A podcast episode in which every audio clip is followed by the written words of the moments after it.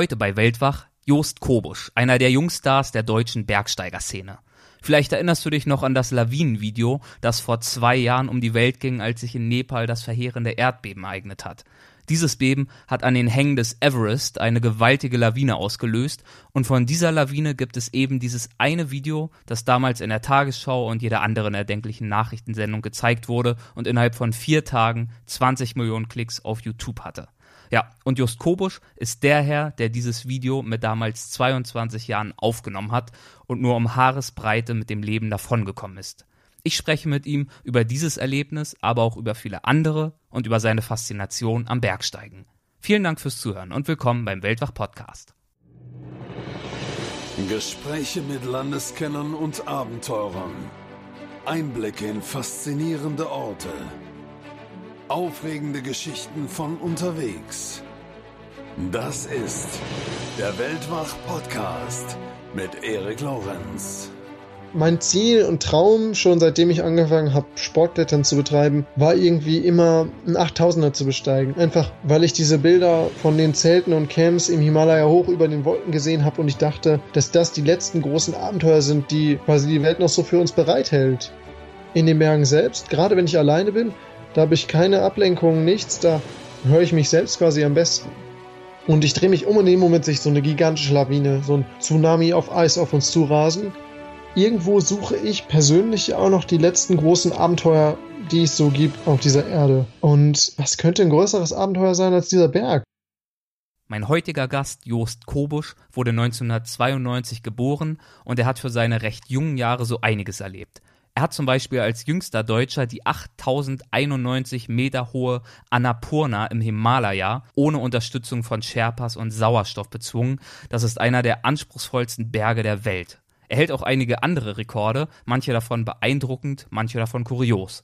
Und er ist eben, ich habe es gerade schon erzählt, dafür bekannt, dass er 2015 die Lawine am Mount Everest nicht nur überlebt, sondern auch gefilmt hat. Nach diesem Ereignis ist ein riesiger Presserummel um ihn entstanden. Er wurde zu Günter Jauchs Jahresrückblick und in andere Fernsehsendungen eingeladen, hat etliche Interviews mit dem Spiegel, der Süddeutschen Zeitung etc. geführt. Ja, und jetzt hat er ein Buch über das Bergsteigen veröffentlicht. Es heißt Ich oben allein, vom Überleben eines jungen Solo-Bergsteigers. Darin geht es natürlich um jenen schicksalshaften Morgen im Everest Basecamp, aber auch um seine Leidenschaft für das Bergsteigen insgesamt und um seine mutigen und extremen Expeditionen. Und genau über diese Themen werde ich in dieser Folge mit ihm sprechen. Viel Spaß! Hallo Jost, willkommen beim Weltwach-Podcast. Schön, dass du mit dabei bist. Ja, servus. Ich möchte mit einem kleinen Auszug aus deinem Buch Ich oben allein beginnen. Zitat: Es ist der Aufbruch ins Unbekannte, die Nähe zur Natur, deren Unberührtheit und die absolute Stille. Das ist es, was ich liebe und was mich in meinen Bewegungen fließen und mit der Umgebung eins werden lässt. Ich bin überglücklich in diesem Moment, obwohl ich an diesem Berg noch nichts erreicht habe. Zitat Ende. Glücklich, obwohl du noch nichts in Anführungszeichen erreicht hast. Was ist denn für dich Glück und was möchtest du in den Bergen erreichen? Also ich fange mal andersrum an. Was möchte ich in den Bergen erreichen? Die Berge sind so ein Weg in mich selbst. Eigentlich geht es mir primär weniger darum, auf den Gipfel zu stehen, als mich selbst zu entwickeln und mich selbst weiterzuentwickeln. Vielleicht auch so ein bisschen auf dem Weg zum Glück, wie du jetzt quasi das so schon verbunden hast. Ich sag mal, am Ende ist dieser Berg ja eigentlich nur ein bedeutungsloser, eisbedeckter Steinhaufen, ne? Wir selbst geben dem Berg eine Bedeutung. Man macht selbst daraus was. Und ich denke, dass das Glück, was ich finde, eigentlich eher darin liegt, dass ich mehr über mich selbst erfahre und auch mehr darüber erfahre, wer ich eigentlich bin und wo ich hin möchte. Also diese ganz klassischen Fragen, die uns eigentlich alle beschäftigen. Und gleichzeitig schreibst du ja in deinem Buch auch, dass zumindest so zur Zeit, als du um die 20 warst, ich weiß nicht, wie es heute ist, ein großer Teil deines Antriebs auch daraus resultierte, dass du versucht hast, durch die gefährlichen und herausfordernden Expeditionen, die du schon früh unternommen hast, Aufmerksamkeit und auch Anerkennung zu gewinnen. Wie würdest du das heute betrachten? Treibt dich noch immer vor allem eine gewisse äußere Motivation an oder ist das inzwischen zu einer eher inneren Motivation geworden? Nein, du musst dir vorstellen, damals, als ich diese Sachen so gemacht habe, da war mir das nicht klar. Ich habe das einfach gemacht, weil ich dachte, das ist cool, ich mache das, mir macht Spaß. Ich habe nicht darüber nachgedacht, warum ich das so gerne mache. Und dann irgendwann, als ich angefangen habe, nochmal zurückzuschauen und vielleicht auch so die ersten Sachen aufzuschreiben, da ist mir eigentlich aufgefallen, so, hey, hast du das nicht vielleicht eigentlich gemacht, weil du eben diese Anerkennung haben wolltest? Und da habe ich das alles nochmal mit ganz anderen Augen gesehen. Aber auch diese Erkenntnis darüber, dass man dann, also dass ich zumindest diese Sachen reflektiert habe, allein das hat das Ganze schon verändert. Und heutzutage ist mir das eigentlich absolut egal, was die anderen darüber denken oder, wie soll ich sagen, Du hast das ja im ersten Kommentar eigentlich schon angedeutet, dass es heute wirklich darum geht, in gewisser Weise zu dir selbst zu finden und selbst herauszufinden, was du leisten kannst und was dir wichtig ist für dein Leben. Absolut. Also es geht mir wirklich um meine persönliche Entwicklung bei dem Ganzen. Und klar suche ich mir unglaublich große Herausforderungen, aber eigentlich eher, weil ich meine Grenzen austesten möchte, weil ich über mich selbst hinauswachsen möchte mit größeren Zielen und da auch irgendwie, wie soll ich sagen, ich möchte einfach wissen, was möglich ist, was machbar ist. Und gleichzeitig ist es heute auch wie damals sehr stark diese Neugier und dieser Aufbruch ins Unbekannte. Diese Expeditionen, die ich mache, das sind ja, wie soll ich sagen, das sind ja richtige Abenteuer.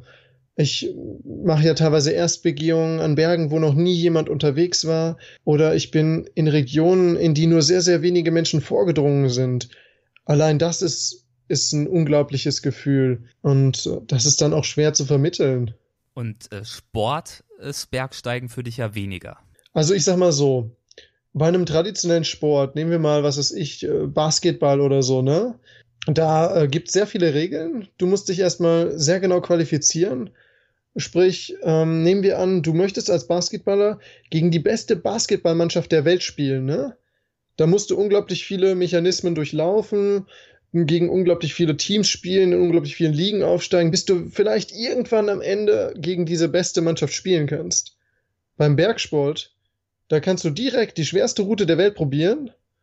Also wahrscheinlich wirst du scheitern, ne? Aber du hast diese komplette Freiheit. Du kannst einfach genau das machen, was du willst. Und gleichzeitig ist beim Bergsport, so wie in fast keinem anderen Sport, die Konsequenz von deinem Handeln aber auch unglaublich groß. Wenn du beim Basketball verlierst, dann verlierst du. Ich meine, vielleicht kannst du dich verletzen, dann was weiß ich, holst du einen Kreuzbandriss. Beim Klettern kannst du abstürzen, bei Expeditionen kannst du, also wie soll ich sagen, die Gefahr ist sehr reell, du kannst halt auch dabei sterben. Wie bist du denn zum Klettern gekommen? Ich glaube, in der 6. Klasse, das waren ja deine allerersten Schritte, da hast du dich ja zur Kletter-AG angemeldet. Was hat dich damals daran gereizt? Damals in der 6. Klasse, da hat man diese Wand in der Turnhalle gesehen und irgendwie, weiß ich nicht, mich hat es an sich gereizt, diese Wand hochzusteigen, weil ich irgendwie auch wusste, dass ich Angst vor der Höhe habe. Ich bin damals so einige Male vom 3-Meter-Brett wieder rückwärts runter die Treppe abgestiegen, im Schwimmunterricht bei der Schule und alle haben zugeschaut, ne? Ich war, glaube ich, der Einzige, der nicht runtergesprungen ist. Erfordert ja auch einen gewissen Mut, den Rückzug anzutreten. Ja, wobei, das war dann irgendwie leichter, als da runterzuspringen. Da konnte man irgendwie so stufenweise runterklettern, springen, das ist einmal so eine schockweise Überwindung, das, keine Ahnung, das konnte ich irgendwie nicht. Da hatte ich Angst. Ich hatte Angst davor zu fallen, vor der Höhe. Und wie ist es dir dann beim Klettern ergangen an der Kletterwand? Wie bist du da mit dieser Höhenangst umgegangen? Also erstmal hatte ich natürlich wieder Angst vorm Fallen und Angst vor der Höhe. Aber die Angst vor der Höhe hat eigentlich eher daraus resultiert, dass ich mir ausgemalt habe, was alles passieren kann, was alles schiefgehen kann, wie ich unten aufschlage. So, das war irgendwie der Urgedanke davon. Und dadurch, dass ich dann langsam Vertrauen in das Material, aber auch in meinen Sicherungspartner aufgebaut habe, dadurch ist die Angst weggegangen. Ich habe das ganz rational betrachtet. Ich habe geschaut, okay, dieser Klettergurt, der hält so und so viel Kilonewton, ne? Das heißt, der hält so und so viel 100 Kilogramm aus. Und das Seil, das hält, sagen wir mal, so und so viel 100 Kilogramm aus, ne? Beim besten Willen, egal wie ich das belaste, das hält es aus, ne? Und dann habe ich geschaut, okay, und mein Sicherungspartner, der sichert ordentlich und der hat ein Gerät, was selbst blockiert. Das heißt, ganz objektiv betrachtet, kann ja eigentlich nichts schief gehen. So einmal objektiv analysiert, musste ich mir nachher nur noch sagen, es kann nicht schief gehen, es kann nichts passieren, es kann nichts passieren, es kann nichts passieren. Wie so ein Mantra. Das habe ich dann einfach immer wieder wiederholt. Und nach einer Zeit habe ich mich unglaublich wohl dabei gefühlt. Und ich hatte, diese Angst ist dann Schritt für Schritt fortgegangen. Und irgendwann ist natürlich dann der nächste Schritt gekommen. Erstmal klettert man, wenn das Seil oben befestigt ist. Dann irgendwann geht man in den Vorstieg über. Beim Vorstieg, du musst dir vorstellen, wenn du draußen am richtigen Berg unterwegs bist, ne, dann ist das Seil nicht oben am Berggipfel eingehängt, ne, und du kletterst dann daran hoch. Du bringst das Seil selber hoch. Sprich, du bist an deinem Gurt in das Seil eingebunden und mit deinem Kletterpartner verbunden. Der gibt dir Seil raus und während du hochkletterst, klippst du das Seil in Zwischensicherungen ein. Wenn du jetzt aber, sagen wir mal, 1,5 Meter über der letzten Zwischensicherung drüber bist und da stürzt, dann stürzt du ja die 1,5 Meter runter bis zur Sicherung und nochmal 1,5 Meter, weil du ja 1,5 Meter drüber warst, plus ein bisschen Schlappseil, plus Seildehnung, also vielleicht nachher 4 Meter. Und das sind 4 Meter freier Fall. Das ist eine ganz andere Nummer. Und das war dort natürlich nicht der Fall in der Kletter-AG. Erstmal nicht, aber dazu ist es dann sehr bald gekommen, dass ich angefangen habe, in der Region die Kletterhalle zu besuchen nach der AG und habe dann sehr viel Indoor-Klettern gemacht, habe da sehr viel gelernt. Ich gehöre tatsächlich zu einer dieser neuen Generationen von Kletterern. Ich bin erst sehr, sehr spät an den Fels gekommen. Bin halt in der Halle aufgewachsen. Ja, du bist ja schon 17 gewesen, als du das allererste Mal überhaupt dann in den Bergen warst, nämlich in Bayern, was ja ziemlich spät ist, wie du gerade auch schon gesagt hast, wenn man bedenkt, dass Bergsteigen heute dein Leben ist. Was hat denn diese Erfahrung damals in dir ausgelöst? Also, ich habe natürlich diesen Gedanken entwickelt, dass ich unbedingt in die Berge möchte, allein schon vom Klettern her. Von dieser Kletterkultur her wurde ich dann immer mehr auch mit Bergen und Bergsteigen konfrontiert. Auch weil ich mit Leuten unterwegs war, die mir von Alpinklettern erzählt haben, weil ich diese Magazine gesehen habe mit den Bildern von hohen Bergen und allem. Und als wir dann tatsächlich auf die Zugspitze hoch sind mit der Seilbahn, da hat es irgendwie Klick gemacht. So, ich weiß nicht, das war ein sehr intensives Naturerlebnis und gleichzeitig hat das einen sehr starken Wunsch in mir geformt, dass ich wirklich in die Berge möchte und dass das ganze Sportklettern und all das eigentlich eher so eine Art Stufe auf dem Weg zu einem höheren Ziel ist. Also würden wir das Ganze einteilen, dann wäre quasi das Sportklettern eigentlich eher nur ein Training für die Berge. Worin besteht für dich heute die Faszination an Bergen, an Gebirgen? Was gibt dir diese Landschaftsform? Ich finde diese Berge und Gebirge unglaublich schön, weil sie so, wie soll ich sagen, Linien formen. Ich weiß nicht, ich finde es einfach unglaublich ästhetisch an sich und gleichzeitig finde ich es ein unglaubliches Gefühl, wenn du diese Strecke zurücklegst, sagen wir mal, du kletterst eine schwierige Route und du kannst runterschauen und du siehst, was du alles schon gemacht hast und genießt gleichzeitig zu dieser physischen Herausforderung noch diese Aussicht und dieses Naturerlebnis und du hast natürlich auch diese psychische Komponente der Berge, dieses Unbekannte, Ungewisse, diese unterschwellige Gefahr, das sorgt dafür, dass du das alles viel intensiver wahrnimmst. Wann hast du dann deinen ersten Berg bestiegen? Also die Zugspitze zählt ja nicht, weil da hatte ich ja die Bahn benutzt, ne? Ich glaube, danach bin ich gleich in die Vollen gegangen. Es war, glaube ich, so, da war ich, glaube ich, 18 und bin gerade 19 geworden und habe den Mount Kenia gemacht damals. Das war ein 5000er. Wie warst du denn damals darauf gekommen, nach Kenia zu gehen? Der Anlass war ja erstmal ein anderer als diese Besteigung des Berges.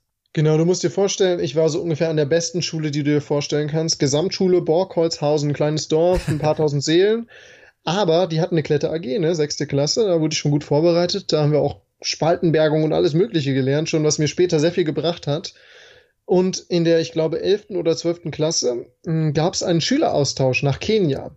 Wir hatten Partnerschulen in Nairobi und im Umland und man konnte sich da für ein Projekt bewerben. Das war vom Land NRW unterstützt. Ich hatte damals nicht sehr viel Geld, aber durch diese Unterstützung konnte ich mir das finanziell leisten. Und das ging einen Monat dann runter nach Kenia, an Schulen unterrichten, Bäume pflanzen, Müll sammeln, so das volle Programm. Das war auch das erste Mal, dass ich wirklich so aus Europa rausgekommen war. Und diese Erfahrung selbst war unglaublich prägend und ich war halt, ich sag mal in Anführungszeichen, so schlau, vorher zu fragen, ob ich denn meinen Rückflug nicht 2 Wochen später buchen könnte, was dann kein Problem war. Dann haben die einfach meinen Flug später zurückgebucht und dann habe ich nebenbei noch den Mount Kenia versucht zu besteigen. Und wie ist diese Besteigung abgelaufen? Okay, der Mount Kenia ist der zweithöchste Berg Afrikas. Den muss man sich vorstellen wie das Matterhorn Afrikas. Der ist wirklich steil, hat eine steinige Gipfelpyramide, Doppelgipfel. Der Hauptgipfel, der Batyan, ist 5.199 Meter hoch. Ist also niedriger, also schon deutlich niedriger als der Kilimanjaro, aber technisch anspruchsvoll. Du musst dir vorstellen, ich habe mit meinen damals, als ich es organisiert habe, war ich noch 18, ich bin damals in Kenia 19 geworden, habe ich von Deutschland aus eine kenianische Agentur gesucht und habe mit denen einen Preis verhandelt, direkt in Nairobi sozusagen. Und bin dann nach diesem Projekt zu dieser Agentur hin und habe einen Träger und einen Koch abgeholt da und bin mit denen dann zusammen da hoch, alleine. Das heißt, ja, die kannten halt ein bisschen die Route, wir sind da hoch, ich war unglaublich höhenkrank, ich hatte keine Ahnung von der Höhe oder sonst was, wie mein Körper darauf reagiert. Ich habe so ungefähr alle Fehler gemacht, die man machen kann, hatte einen mega Sonnenbrand und es gab einen richtig dicken Schneesturm, sodass der Gipfelgang nachher unmöglich war. Ich bin bis auf 5000 Meter gekommen, das war technisches Klettern. Ich hatte nachher noch mir einen kenianischen Bergführer angeheuert auf der Hütte oben im Berg, der auch weiter wollte, aber die Bedingungen waren schlecht und ich habe damals entschieden, okay, ich breche das Ganze jetzt hier ab, weil es zu gefährlich wurde. Aber im Nachhinein habe ich unglaublich viel daraus gelernt. Also es war kein Gipfel drin. Ich habe den Point Lenana nachher noch bestiegen. Das ist der dritthöchste Punkt von diesem Massiv mit fast 5000 Metern. Aber ich habe unglaublich viel dabei gelernt. Also allein schon, wie mein Körper auf Höhe reagiert und all das, das hat ein unglaublich gutes Fundament gebildet. Und 5000 Meter ist ja auch wirklich schon eine Ansage für den ersten Versuch, Berge zu erklimmen. Die Höhenkrankheit kann ja schon leicht ab 3000 Metern eintreten, nicht wahr? Also ab 3000 Metern kann man schon Symptome spüren. Ich spüre meistens so Sachen ab 3,5. Das ist aber bei jedem unterschiedlich und das ist auch bei mir immer unterschiedlich. Nach deinem Abitur und dem Wehrdienst bei den Gebirgsjägern in Berchtesgaden hast du dann darauf hingearbeitet, deine erste, in Anführungszeichen, richtige Expeditionen finanzieren zu können. Du hast ja zum Beispiel 12 Stunden Nachtschichten in einer Fleischfabrik geschoben und dann auch als Tourguide in Spitzbergen in der Arktis gearbeitet. Wie hat es dich nach Spitzbergen verschlagen? Das ist eine lange Geschichte. Also fangen wir beim Wehrdienst an. Ich habe meinen Wehrdienst abgeleistet, also ein freiwilliger Wehrdienst bei den Gebirgsjägern. Und nach diesem Ableisten da wie soll ich sagen, da hatte ich einfach mal Lust, eine Besteigung zu machen. Und ich hatte ein gewisses Zeitfenster und dachte, ja, ich wollte eigentlich immer mal auf den Mont Blanc, also besteige ich mal den Mont Blanc. Natürlich im November, ne? Also eher Winterzeit. Und ich hatte damals wirklich nicht viel Geld zur Verfügung, bin also zum Mont Blanc hingetrampt und habe unterwegs in der Schweiz übernachtet in Bern und habe da in Bern gecouchsurft. Kennst du Couchsurfen? Ja. Ich meine, war super, das war das erste Mal, dass ich gecouchsurft habe und mein Host, die hatte sich damals auf einen Job in Spitzbergen beworben, als Kindermädchen. Und die hat mir davon erzählt und vorher war das für mich so ein blinder Fleck auf der Landkarte, so, ich wusste nicht mal, dass da ganz oben in der Arktis noch so eine große Insel existierte. Und die hat mir unglaublich viel darüber erzählt und hat mir so ein Buch in die Hand gedrückt und während ich die 2 Tage in Bern war, quasi auf dem Weg zur Mont Blanc-Besteigung, habe ich dieses Buch durchgelesen. Und mich hat super fasziniert. Ich habe mich sofort bei dem Typen, der das Buch geschrieben hat, beworben. Das war eine deutsche Firma damals. Und der hat gesagt, hey, du bist noch ein bisschen jung und so, aber du hast relativ viel Bergerfahrung. Und mir kam zugute, dass ich eine Ausbildung bei den Gebirgsjägern genossen hatte und man da oben mit Feuerwaffen umgehen muss wegen den vielen Eisbären. Und da hat er gesagt, hey, du kannst trotzdem kommen. Und das war quasi der Beginn von meiner Spitzbergen-Guide-Zeit. Bevor ich allerdings nach Spitzbergen geflogen bin, Spitzbergen hat eine Hauptsaison im Sommer, wenn halt auch Sonne scheint, ne? 24 Stunden, Polarsonne, also Polartag, sagt man, glaube ich, Polartag. Da musste ich erst nur noch ein bisschen Zeit überbrücken und ich musste ja gleichzeitig auch, meine Idee war ja, eine Expedition zu machen, 8000er-Expedition, ich musste ja irgendwie auch das Geld sammeln und ich hatte zu dem Zeitpunkt keine Sponsoren, das heißt, ich musste irgendwie selbst das Geld zusammenkratzen, habe also quasi, nachdem ich diese Mont Blanc-Besteigung gemacht hatte und noch ein bisschen durch Italien getrampt war, alles natürlich extrem low budget. Also ich sag mal so, wenn du in mein Buch reinschaust und dir anschaust, wie viel ich für meine Mont Blanc-Besteigung ausgegeben habe, ich glaube, das war irgendwas bei 20 Euro oder so. Sagen wir mal so, ich habe draußen übernachtet und einige Leute haben mich sogar tatsächlich von der Straße aufgelesen und zu sich nach Hause eingeladen, und haben mich bekocht und bewirtet und ich bin bei denen untergekommen. Ich habe so viele tolle Menschen getroffen, gerade auch dadurch, dass ich so low-budget so low-budget unterwegs gewesen bin. Aber das, was ich in diesem Kapitel auch im Buch einfach nur sagen möchte, ist, dass man eigentlich gar nicht viel Geld braucht, um solche Sachen zu machen. Man muss es einfach nur machen. Also, ja.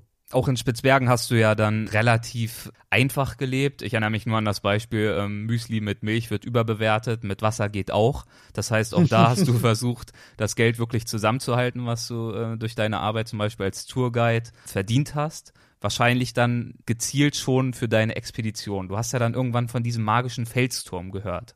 War das die Expedition, die du von Anfang an im Sinn hattest? Du meinst jetzt die Expedition in Spitzbergen? Genau. Okay, also ich muss erstmal noch gerade sagen, weißt du, was 1 Liter Milch auf Spitzbergen kostet? Nein. Ich schätze mal. 2 Euro? Mehr. Hoffentlich nicht mehr als 5 Euro. Dann 4 Euro. Okay, dann würde ich vielleicht auch auf Wasser umsteigen. Das wird ja alles frisch eingeflogen, tagtäglich per Flugzeug. Also das sind ja so Milchprodukte und Gemüse. Das sind die teuersten Sachen da oben. Und du redest jetzt aber vom Tarantellen, also von diesem Felsturm, der weit draußen ist. Genau. Okay, davon habe ich tatsächlich das erste Mal gehört, als ich das erste Jahr da war, schon in Spitzbergen.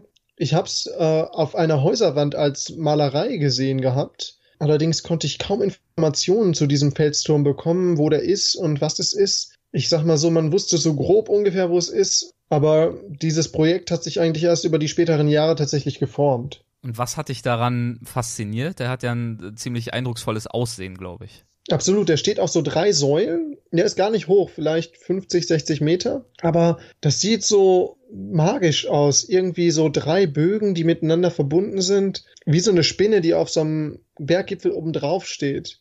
Allein das fand ich irgendwie, also allein die Form fand ich schön.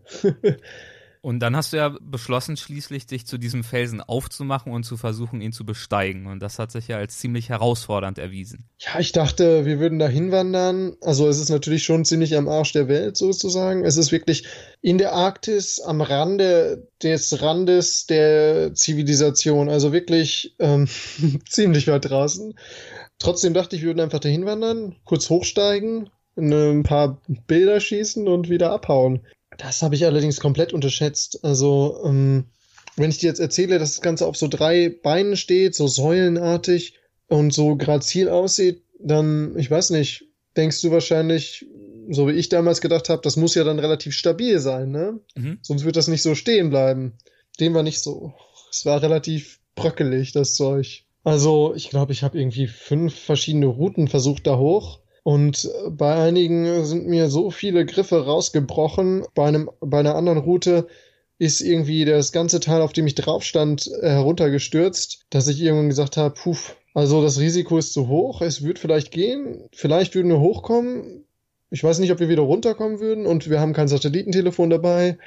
Es war auf jeden Fall, wie soll ich sagen? Schwer kalkulierbar, das Risiko. Ja, es war mir dann doch nicht wert, irgendwie da zu verrückte Sachen zu drehen. Aber da sind natürlich unglaublich viele Sachen bei schiefgegangen, ist unglaublich viel passiert auf dieser Reise. Und ich sag mal, auch da, wenn man nicht auf dem Gipfel steht nachher, dann lernt man doch irgendwie am meisten. Du schreibst ja auch in deinem Buch, dass du dann zwar auch beim 3. und letzten Versuch wiederum gescheitert bist, diesen Berg zu besteigen, aber dass du dann zumindest besser gescheitert bist. Absolut. Ich weiß nicht, ob dir das auch so geht, aber bei mir ist es so, wenn ich etwas versuche und ich versuche es wirklich auf einem maximalen Level und ich weiß, ich habe alles gegeben und es dann nicht klappt, dann ist es trotzdem ein befriedigendes Gefühl. Dann kann man sich nichts mehr vorwerfen. Ja, genau. Es geht eher so darum, dieses zu wissen, ich habe nur 98% gegeben. Und wenn du weißt, du hast nur 98% gegeben, dann wirst du dich die ganze Zeit fragen, was wäre, wenn ich 2% mehr gegeben hätte? Und dazu, zu dieser schlechten Felsqualität, zu der abgelegenen Lage von diesem Berg, kam ja auch noch, dass es da auch noch herumstreifende Eisbären gab. Absolut, von denen wussten wir ja zum Glück nichts, sonst hätte mich das noch ein bisschen nervöser gemacht. Genau, da habt ihr dann nach der Rückkehr davon erfahren, ne? Dass da ein Exemplar zwischen euch und der Zivilisation hin und her lief. Ja, genau, da waren 2 Forschungsstationen und die haben Eisbären-Ping-Pong gespielt, sprich, da war ein Eisbär, der ist aufgetaucht und hat sich vor die Haustür von der einen Station gelegt. Also das musst du dir vorstellen wie so eine Holzbaracke. eine Forschungsstation, wo Wissenschaftler sind, in den Sommermonaten und Messungen machen. Toilette ist natürlich draußen, ne? Das heißt, wenn der Eisbär vor der Tür liegt direkt, dann ist auch nichts mit Toilette. Und irgendwann, nachdem der Eisbär ungefähr, ich weiß nicht was, an Vorräten alles schon aufgefressen hatte vor der Tür, haben sie ihn mit so Knallpatronen verjagt und das war genau in unsere Richtung. Dann ist er zu einer anderen Station gelaufen und die haben den wieder verjagt und wieder in unsere Richtung und so hin und her ungefähr und wir waren dazwischen. Das ist schon nachträglich dann nochmal ein Nervenkitzel, ja. Naja, ich sag mal so, nachträglich sagt man dann, Glück gehabt. Nervenkitzel wäre eher gewesen, wenn man davon gewusst hätte. Vielleicht noch abschließend zu Spitzbergen, wie hast du das Leben dort insgesamt wahrgenommen? Du hast dich ja auch viel für die Flora und die Fauna und natürlich die Landschaft interessiert. Ich stelle mir das als einen ziemlich unwirtlichen Ort vor, der ist ja auch erst, glaube ich, Anfang des 20. Jahrhunderts überhaupt besiedelt worden. Wie war da dein Alltag? Also ich habe natürlich in ganz verschiedenen Situationen da gewohnt. Du musst dir vorstellen, es gibt da einige Siedlungen, also eigentlich nur eine Hauptsiedlung, Longyearbyen. Die haben ungefähr 2300 Einwohner. Zu Anfang habe ich auf einem Campingplatz gewohnt, am Ende habe ich auf einem Segelboot gewohnt. Nehmen wir mal meinen späteren Alltag im ersten Jahr. Der war morgens aufstehen, das Segelboot liegt im Fjord vor Anker, das Zodiac zu Wasser lassen, ich setze mich ins Zodiac, schmeiß den Motor an, fahre quasi zur Küste, dann bereite ich zum Beispiel eine Tour vor, ich bin als Tourguide da, sprich, was ist ich bereite heißes Wasser vor, Snacks, je nachdem, was für eine Tour es gibt, Getränke, packe das alles, hole Leute mit einem Jeep ab zum Beispiel und wir machen eine Tour auf einen Berg, je nachdem, was es ist oder eine Gletschertour. Ich führe wahrscheinlich den ganzen Tag. Nach dem Tag würde ich einkaufen gehen, wieder zum Hafen gehen, aufs Zodiac springen, Motor anschmeißen, zurück aufs Segelboot kochen, zack, das wäre so ein Standardtag. Also an sich ist es auch unglaublich, wie soll ich sagen, eher ein eher wildes Leben da oben so, also unglaublich naturverbunden und so ein bisschen wie im Wilden Westen, weißt du?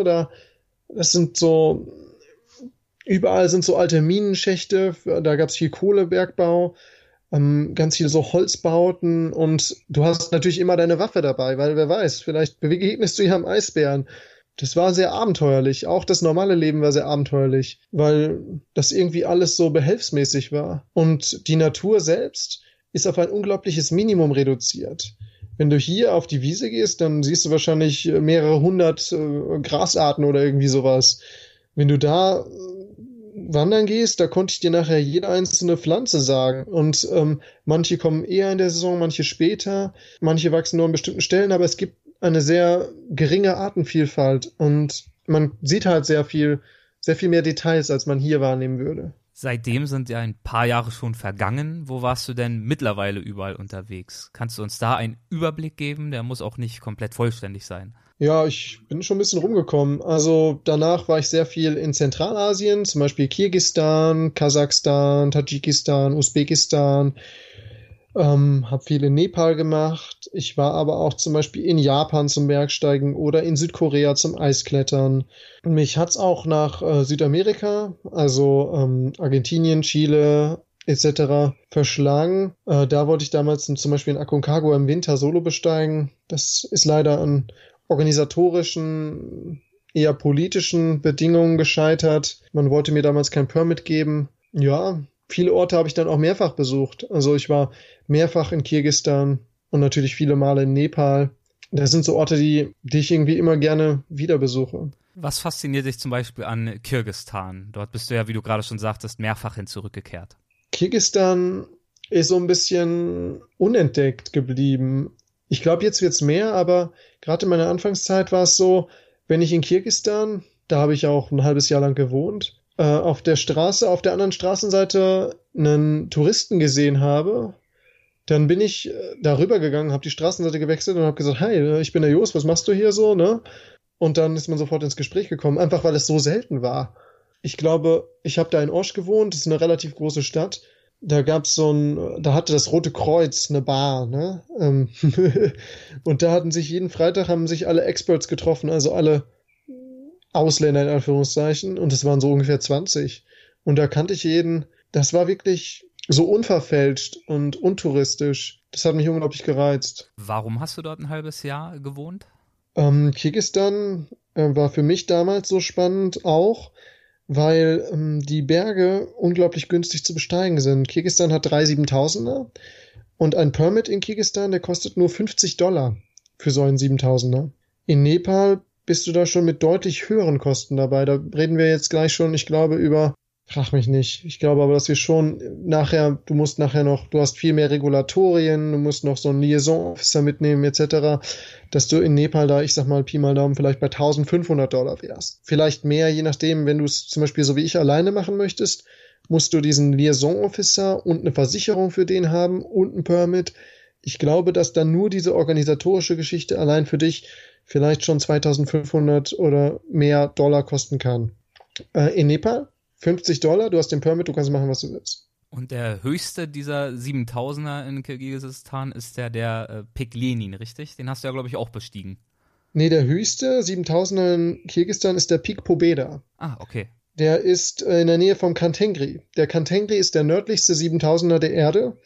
Der ist auch in Kirgisistan und direkt daneben ist der Pik Pobeda. Der ist nur, ich sag mal, keine Ahnung, 2-3 Kilometer südlicher. Ist aber, ich glaube, 7400, irgendwie sowas. Also deutlich höher als der Khan Tengri und ist auch deutlich schwieriger zu besteigen. Sehr seltene Besteigung, sehr kalt. Der Pik Lenin, den ich damals gemacht habe, ist ein sehr untechnischer Berg. Eigentlich ein super Einsteiger 7000er. Aber ich habe ihn natürlich außerhalb der Normalsaison gemacht. Und da hat es natürlich ganz andere Bedingungen. Also mein Ziel war eine Gipfelbesteigung im November und das sind schon sehr winterliche Bedingungen und du bist komplett alleine an diesem Berg. Ich erinnere mich, dass der Chef der lokalen Reiseagentur dir den erfolgreichen Aufstieg auch nicht wirklich zugetraut hat, dass er die Dicke deines Oberarms gefühlt hat und dann lachend gerufen hat, dass du ihn gerne in 2 Tagen anrufen darfst, wenn es dir dann zu kalt ist, dann kann er dich gerne abholen lassen. Genau so. Also die haben natürlich alle schon gedacht, so Junge, spinnst du eigentlich? Passiert dir das oft, dass du unterschätzt wirst? Ich glaube nicht, dass die Leute mich unterschätzen. Ich glaube, dass sie sich einfach sowas nicht vorstellen können und auch nicht verstehen können, warum man sowas machen möchte. Ja, ich glaube, dass die Projekte, die ich mache, vielleicht auf den ersten Blick nicht so viel Sinn ergeben. Also ich meine, warum möchte man unbedingt im Winter da hochsteigen? Man kann es auch hochsteigen, wenn es leicht ist. Warum möchtest du keine Träger benutzen und so ein Kram? So für viele macht das, glaube ich, auf den ersten Blick nicht so viel Sinn, sich das unnötig schwer zu machen. Warum ist es dir denn bei deinen Aufstiegen so wichtig, auf Sauerstoff, auf fremde Hilfe, auf Gesellschaft zu verzichten? Also, ich sag mal so, wir haben ja am Anfang so ein bisschen darüber gesprochen, was eigentlich Glück ist und was mich am Bergsteigen so reizt. Und ich habe da über persönliche Entwicklung gesprochen, über den Weg in mich selbst. Und ich finde, gerade heutzutage ist es unglaublich schwer, sich selbst zu hören. Ich sag mal, das hört sich jetzt alles unglaublich esoterisch an, aber im Endeffekt hast du ja, ich sag mal, zum Beispiel überall Internet. Du bist ständig erreichbar, du kannst überall angerufen werden. Du hast Fernsehen, du hast YouTube, du hast all diese ganzen Sachen, die dich quasi ablenken, die auf dich einwirken. Und bei all diesen Ablenkungen ist es unglaublich schwer, sich selbst zu hören. Also es gibt eigentlich keinen wirklichen stillen Moment heutzutage. Wenn wir unterwegs sind, dann stehst du halt morgens auf und dann, wann kommst du da eigentlich mal wirklich zur Ruhe? Und in den Bergen selbst, gerade wenn ich alleine bin, da habe ich keine Ablenkungen, nichts, da höre ich mich selbst quasi am besten. Vielleicht auch so ein bisschen so, als wenn du joggst und du kommst in so einen Flow, weißt du? Und deine Gedanken fließen einfach. So ist es dann bei mir. Ich kann einfach loslaufen und das machen. Und noch dazu kommt natürlich, dass das alleine zu machen für mich die reinste Form des Bergsteigens ist. Es ist einfach, ich kann mir nichts Schwierigeres vorstellen, als es solo zu machen. Und vielleicht bin ich da auch ein Perfektionist, aber ich möchte es einfach so rein, so pur wie möglich machen. Ich möchte einfach so schwer wie möglich machen, weil, ich weiß nicht, wenn ich irgendwie Sauerstoff benutzen würde oder Träger, dann würde ich mir vorkommen, als würde ich schummeln. Vielleicht kommen wir noch mal ganz kurz auf Kirgisistan. Heißt das eigentlich Kirgistan oder Kirgisistan? Ich glaube, Kirgisistan ist der englische Begriff und viele Deutsche sagen Kirgisistan. Aber Kirgisistan wird, glaube ich, nur in der deutschen Sprache dazu verwendet. Oder das wird aber häufig irgendwie durcheinander gemixt. Ich kann dir auch keine gute Antwort liefern. Ich bin auch selber durcheinander gekommen. Aber okay, sagen wir mal Kirgisistan. Da bist du ja auch in eine etwas brenzliche Situation geraten, im Zusammenhang mit einer Gletscherspalte. Was hat sich da abgespielt? Naja, du musst dir vorstellen, ich bin komplett allein an diesem Berg.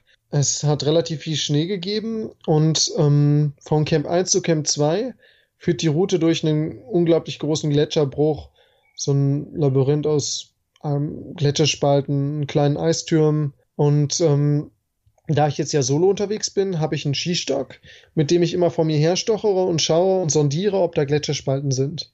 Deswegen bin ich unglaublich langsam unterwegs. Und ja, normalerweise braucht man einen Tag, um diese Passage zu meistern. Ich hatte nach einem Tag allerdings erst ein Drittel der Strecke zurückgelegt und bin dann natürlich inmitten von diesem Gletscherspaltenlabyrinth gewesen, als ich gemerkt habe, so langsam geht die Sonne unter, ich muss nach einem Zeltplatz suchen. Und ja, als ich einen Zeltplatz ausgesucht habe, bei dem keine Lawinengefahr bestand, der einigermaßen eben war, da bin ich an einem Platz gelandet, der zwischen zwei großen Gletscherspalten war. Rechts ungefähr 4-5 Meter breit, 20 Meter tief und auf der anderen Seite ungefähr 5 Meter breit, 35 Meter tief, so ungefähr. Dazwischen mein Zelt. Und ja, ich habe mir halt gedacht, gut, das Wetter ist super, eine Nacht und morgen geht's weiter. Ist jetzt nicht der beste Zeltplatz, aber es wird schon irgendwie gehen. Und wie du dir denken kannst, wenn ich die Geschichte schon so erzähle, ist natürlich nachts ein mega Sturm losgegangen. Und ich bin nur aufgewacht und habe gemerkt, dass das Zelt sich richtig verformt, deformiert und habe gespürt, wie der Stoff reißt und das Zelt aus der Verankerung rutscht und ich mit dem Zelt auf eine Gletscherspalte zurutsche. In dem Moment bin ich einfach nur rausgesprungen, habe das Zelt mit einer Hand festgehalten, damit es nicht wegfliegt und stand da in Unterwäsche wirklich und habe versucht, mit der anderen Hand, mit der Schaufel, das Zelt wieder einzugraben. Aber es war alles gefroren, also es war wirklich alles steinhart gefroren, da war nichts mehr zu machen. Jetzt stand ich da also in Unterwäsche, in meinen Skistiefeln, mit dem Zelt in der Hand und bin langsam auf die Gletscherspalte zugerutscht. Stück für Stück und ich hatte eigentlich nur zwei Optionen. Entweder ich lasse das Zelt los und meine ganze Ausrüstung, Schlafsack etc. fliegt in die Spalte und ich muss dann noch absteigen. Es ist Winter, es ist kalt. Ja, wie soll ich sagen? Ich hätte vermutlich überlebt, aber mit großer Wahrscheinlichkeit Erfrierungen davongetragen. Oder die andere Option, ich halte das Zelt fest und rutsche mit dem Zelt langsam in die Gletscherspalte rein. Und wie hast du dich dann entschieden? Wie hast du dich verhalten? Naja, sagen wir so. Normalerweise, was ich mittlerweile kann, ist dieses aus mir selbst heraustreten und die Situation wie aus so einer Vogelperspektive objektiv betrachten, analysieren und dann nach einer Lösung suchen. Das konnte ich damals noch nicht so gut, aber sei es drum, mir ist einfach nichts eingefallen. Ich habe überlegt, ich habe nach irgendwelchen Optionen gesucht, ich habe hin und her gedacht und mir ist einfach gar nichts eingefallen. Also nichts, wie ich irgendwie aus der Situation rauskommen könnte. Und es sind schon ein paar Minuten vergangen und diese Minuten haben sich unglaublich lang angefühlt. Und ich meine, ich bin kein religiöser Mensch, aber ich bin irgendwie so ein bisschen mit dieser Religion aufgewachsen, auch wenn ich heutzutage nicht mehr gläubig bin.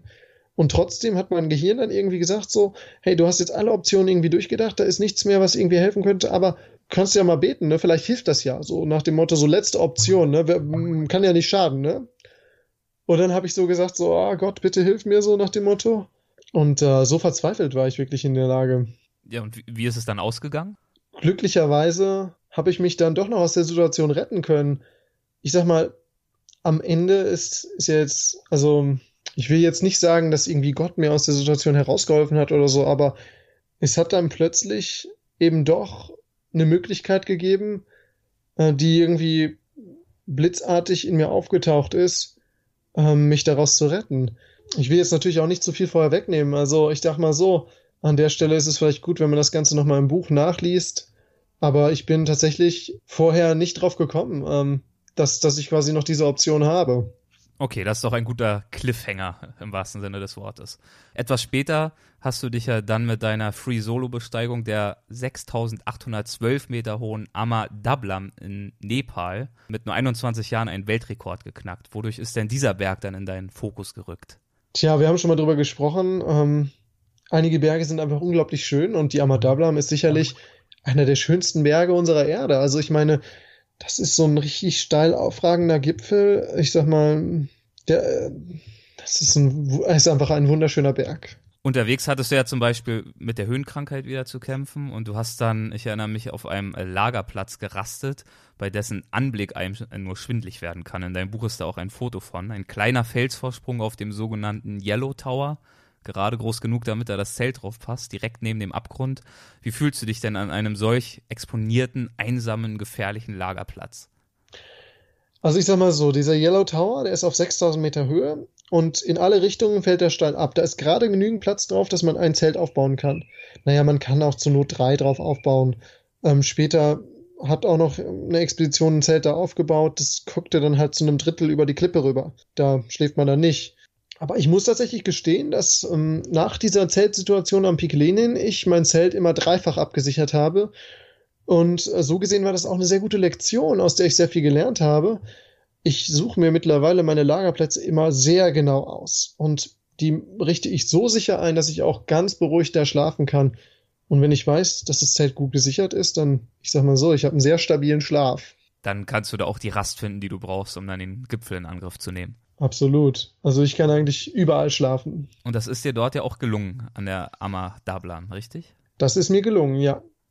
Und das Ziel war einfach, wie soll ich sagen, die reinste Form des Bergsteigens zu praktizieren. Das heißt, ich bin komplett auf mich allein gestellt unterwegs. Ich benutze keinerlei Sauerstoff, macht eh keinen Sinn, ist nur 6800 Meter hoch. Keinerlei Träger oder Sherpas oberhalb des Basecamps und keine Sicherungsmittel für den Aufstieg. Das heißt, ich bewege mich auch sehr minimalistisch. Und das macht die Sache zum einen schwieriger, zum anderen bin ich dadurch aber auch flexibler, schneller und unabhängiger. Ich sag mal so, in diesem Jahr war es halt der Fall, dass der Berg noch gar nicht bestiegen wurde. Die erste Expedition hat abgebrochen, weil 2 Mitglieder verstorben waren. Es gab noch andere Expeditionen. Ich zum Teil hatte mich halt mit Iranern zusammengetan. Die haben sich allerdings eine Prügelei geliefert und danach das Basecamp verlassen. Und so gab es auch zum Beispiel noch gar keine Fixseile am Berg. Normalerweise musst du dir vorstellen, verlegt man wirklich kilometerlange Fixseile, die fest am Berg installiert sind. Da klippt man sich nachher nur noch mit so einem Klemmgerät rein, einer sogenannten Steigklemme, und dann kann man sich da quasi daran hochziehen, den ganzen Berg. Das gab es allerdings alles noch gar nicht. Das heißt, wenn du konventionell unterwegs gewesen wärst, hättest du auch gar nicht die Möglichkeit gehabt, den Berg zu besteigen zu der Zeit. Für mich waren es allerdings perfekte Bedingungen. Ich wollte ja eh solo unterwegs sein. Und wenn es dann ein Seil nebenher gegeben hätte, was direkt bis zum Gipfel gäbe, dann wäre das ja irgendwie auch ein bisschen seltsam gewesen, oder? In der Tat, aber beim Abstieg hast du ja dann doch versucht, diese alten Fixseile, ich glaube, aus der vorhergehenden Saison zu nutzen.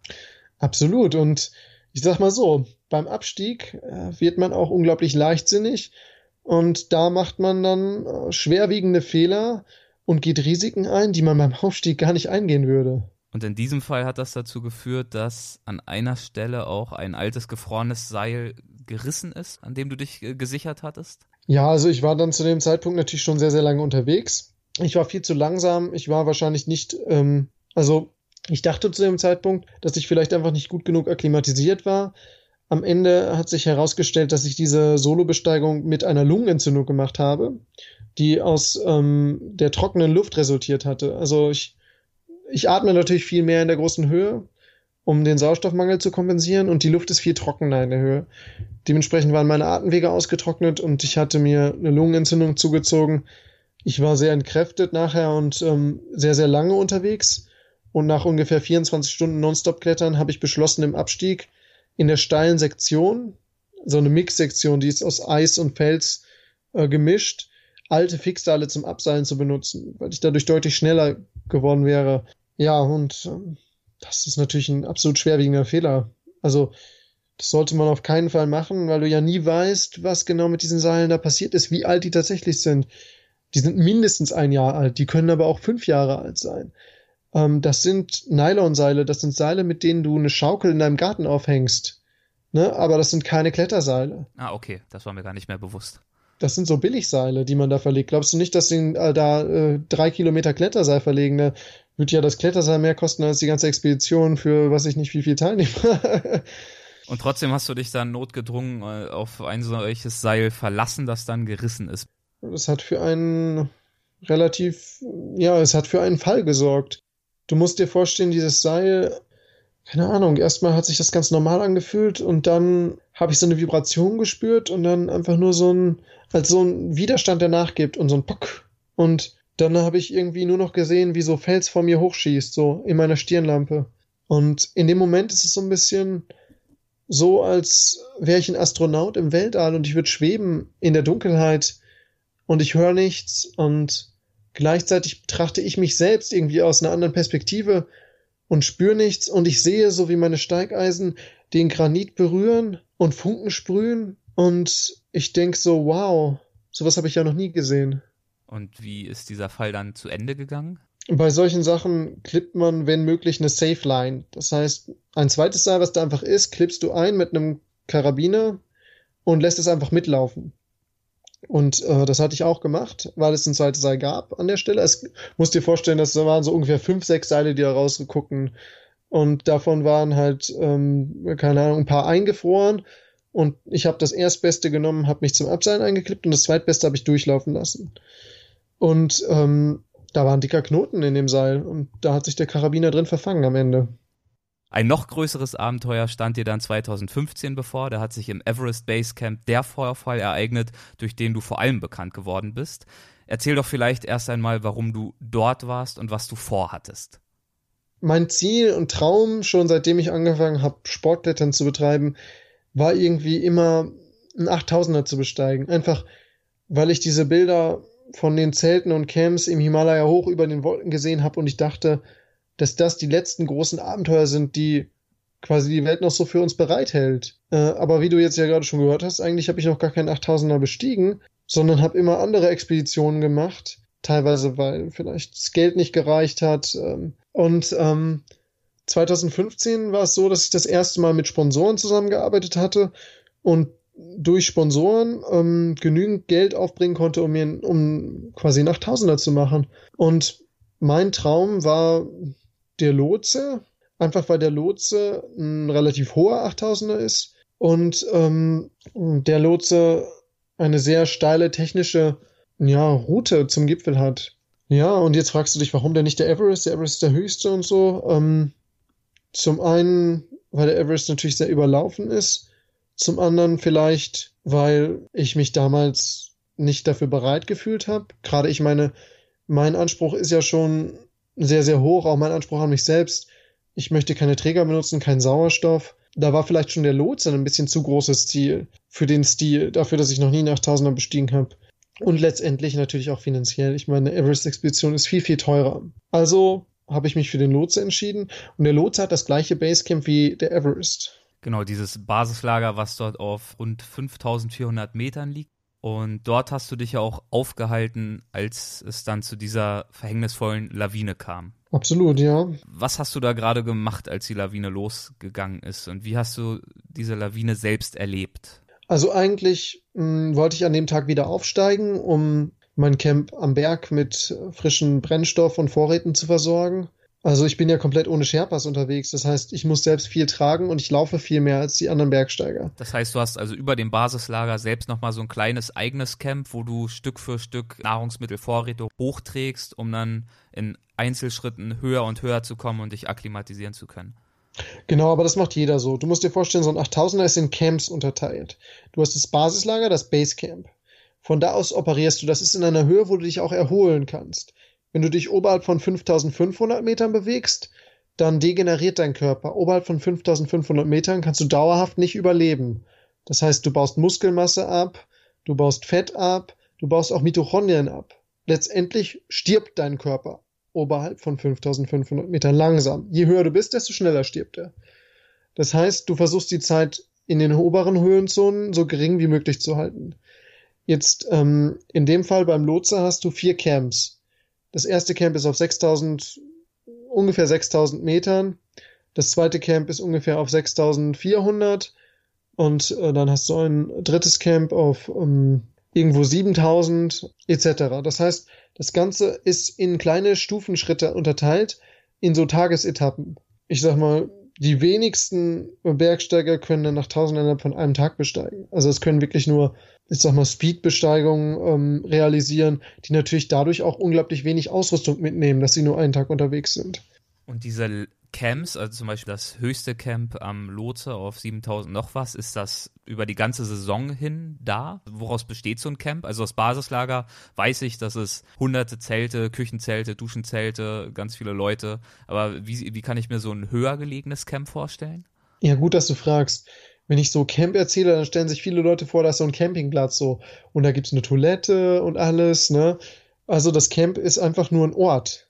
Das ist nichts weiter als ein Ort. Und das ist ein Ort, an dem es vielleicht zum Beispiel keine Lawinengefahr gibt oder Steinschlaggefahr oder der Wind geschützt ist, wo man dann traditionell sein Zelt aufbaut. Aber nichts weiter, da ist nichts. Wenn ich sage, ich muss das Camp 2 zum Beispiel am Pik Lenin erreichen, im Winter oder so, dann ist da nichts. Dann ist das nur ein Platz. Und dann halte ich da an, baue mein Zelt auf, schmelze Schnee und nehme eine Mahlzeit zu mir. Das war's, mehr ist das nicht. Also ich wollte an dem Tag hoch zum ersten Camp auf 6000 Meter. Und da noch ein paar Nahrungsmittel, also gefriergetrocknete Nahrung, Brennstoff und ein zweites Zelt hochtragen. Einfach damit ich dann zum Camp 2 weitergehen kann, um zu akklimatisieren. Ich bin aber an dem Tag nicht hochgestiegen, einfach weil ich so ein mulmiges Gefühl hatte. Irgendwie war ich an dem Tag nicht topfit. Und ich war einfach eher so, ja, habe auf den Kalender geschaut und gesehen, dass da noch so viele Tage sind. Und da dachte so, hey, weißt du was? Bleibst du heute noch einen weiteren Tag im Basecamp, erholst dich ein bisschen und wartest einfach, dass deine Freunde vom Berg wieder runterkommen. Hast noch ein entspanntes zweites Frühstück mit denen. Das war so mein Start in den Tag. Hab halt erstmal alleine gefrühstückt, weil alle anderen Leute, mit denen ich mir das Basecamp geteilt habe, auch um die Kosten zu teilen, die waren eben oben am Berg unterwegs und die waren jetzt auf dem Abstieg. Ich war aber schon eher gegangen. Ich war viel eher unterwegs am Berg als die anderen. Einfach schon, um das erste Camp zu installieren, was bei denen die Sherpas installiert hatten. Naja, nach und nach sind die alle angekommen im Küchenzelt, also im Esszelt und wir haben uns an den Tisch gesetzt, haben gequatscht. Da sprichst du hauptsächlich dann über Bedingungen, so hey, wie waren die Bedingungen im Eisfall heute, wie waren die Bedingungen oben am Berg, was schätzt ihr, wie sah das Camp 2 aus und dann irgendwann redest du über allen möglichen Kram. Und als wir da so saßen, hat auf einmal angefangen, der Tisch zu wackeln. Und ich weiß noch genau, dass ein japanischer Freund von mir, der am Tisch saß, der war der Erste, der irgendwas gesagt hatte. Und seine Worte waren Earthquake, also Erdbeben. Und ich wusste sofort, wenn der Japaner sagt, es ist ein Erdbeben, dann muss es hundertprozentig ein Erdbeben sein. Ich meine, in Japan gibt es so viele Erdbeben. Ich persönlich hatte noch nie ein Erdbeben erlebt. Also wusste ich gar nicht genau, wie sich sowas anfühlt. Wir sind also aus dem Zelt raus und ich hatte mein Handy irgendwie in der Hand, also habe ich auf Filmen gestellt und habe das Ganze gefilmt. Ich meine, es war super aufregend. Ich war noch nie im Erdbeben und dann gleich so ein starkes 7,8. Der ganze Boden hat gewackelt, vibriert, geschaukelt. Wir sind da auf einem Gletscher, der mit Steinen bedeckt ist. Das heißt, das hängt alles zusammen. Das ist so ein bisschen, als wärst du in einem Segelboot bei hohem Wellengang und das wackelt hin und her und bewegt sich und wir haben gelacht und uns gefreut und für uns war das ein sehr cooles Erlebnis. So, wow, ein Erdbeben, cool. Ich habe mit meinem Handy ein bisschen rumgefilmt, weil ich dachte so, hey, das könntest du vielleicht noch irgendwie auf deinen Blog packen. So nach dem Motto, hier, das war das Erdbeben. Und dann nachher war alles super und wir sind auf den Gipfel hochgestiegen und sonst was. Und dann plötzlich habe ich gesehen, dass irgendwie Leute von mir weglaufen. Und ich drehe mich um und in dem Moment sehe ich so eine gigantische Lawine, so ein Tsunami auf Eis auf uns zu rasen. Und in dem Moment, da ist es komplett umgekippt, das Gefühl. Diese Freude ist dann total in so eine lähmende Angst und Panik übergegangen. Und ich habe mich gefragt, hey, macht das überhaupt noch einen Unterschied, ob ich jetzt weglaufe? Ich meine, das Ding ist so groß, das wird mich so oder so wegfegen. Und dann irgendwann hat aber mein Unterbewusstsein auf Autopilot umgeschaltet, hat die Kontrolle übernommen und hat so ein einfaches Signal gesendet, so ein Lauf, schmeiß dich hinter irgendwas. Lauf, schmeiß dich hinter irgendwas. Und dann bin ich einfach nur gelaufen und habe mich hinter ein Zelt geschmissen, was natürlich nicht gerade die schlauste Variante ist. Ich meine, so ein Zelt wird unglaublich leicht weggeblasen.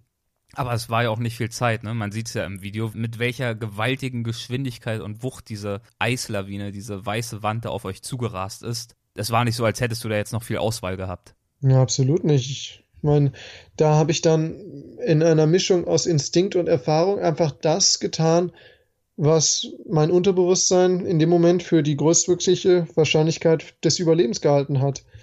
Und das ist dann unglaublich schnell abgespult.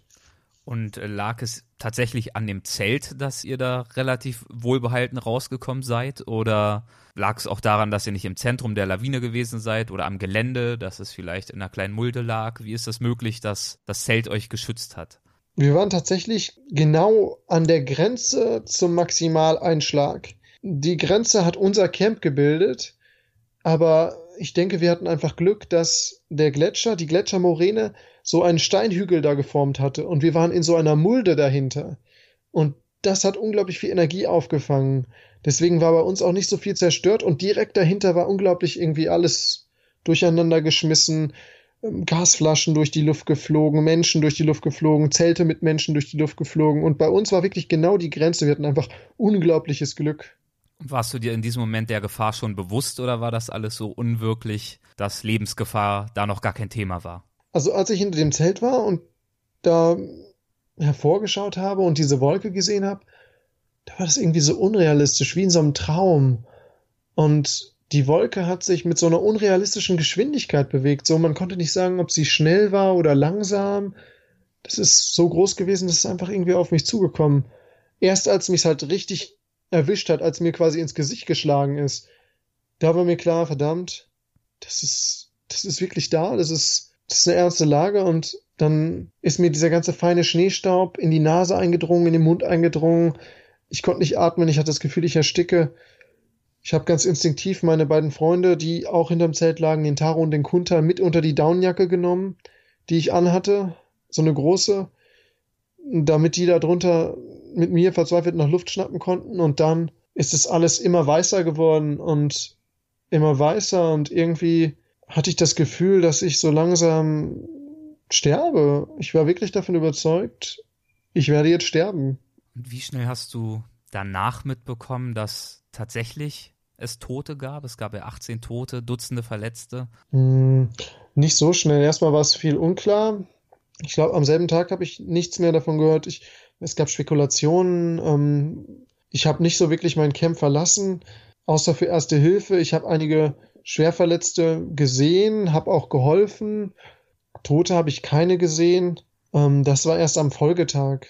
Am Folgetag bin ich aus dem Basecamp raus und da waren dann die Plastiksäcke aufgestapelt oder die Menschen in ihre Schlafsäcke eingeschnürt. Und da gab es dann auch schon erste Zahlen. Und wie kann ich mir die Stimmung im Basecamp vorstellen? Natürlich schlecht, aber wie sind die Bergsteiger damit umgegangen? Eher auf eine ganz stille Art und Weise oder gab es plötzlich einen sehr, sehr starken Zusammenhalt und eine sehr starke Gruppendynamik? Wie kann ich mir das vorstellen? Ich habe das eher als so eine Stille erlebt, so ein Zusammenrücken und auch so ein, bei uns zumindest so eine Art barrierebrechende Atmosphäre. Auch, ich sag mal, normalerweise ist es so, dass die Sherpas getrennt von uns essen. Die essen quasi in der Küche mit und wir essen im Esszelt. Aber ich sag mal, auch einfach bedingt dadurch, dass so viel Zelte zerstört wurden und so, sind wir alle viel näher zusammengerückt.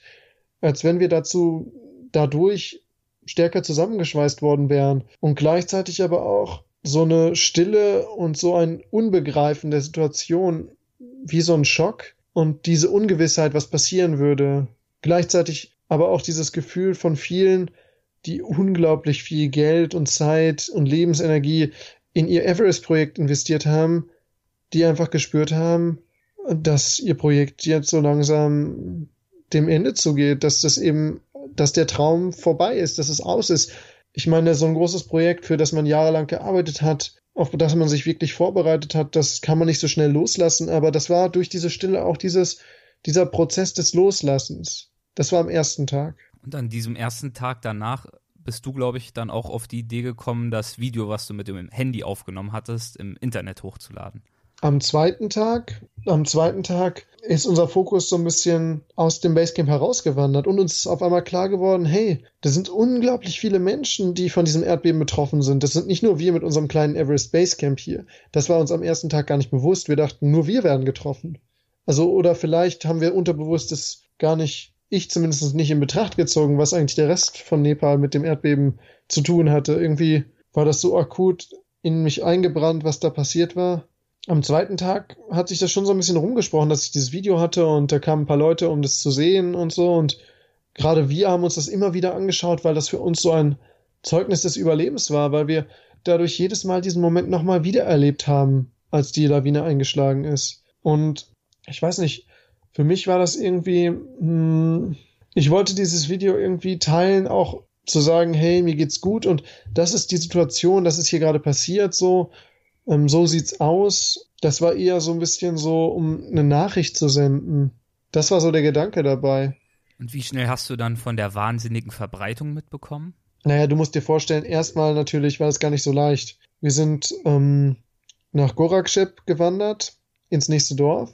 Und da wollte ich das Video quasi hochladen. Gleichzeitig wollte ich meine Familie anrufen. Von da gibt's Telefon und also gibt's normalerweise so einen Funkmasten.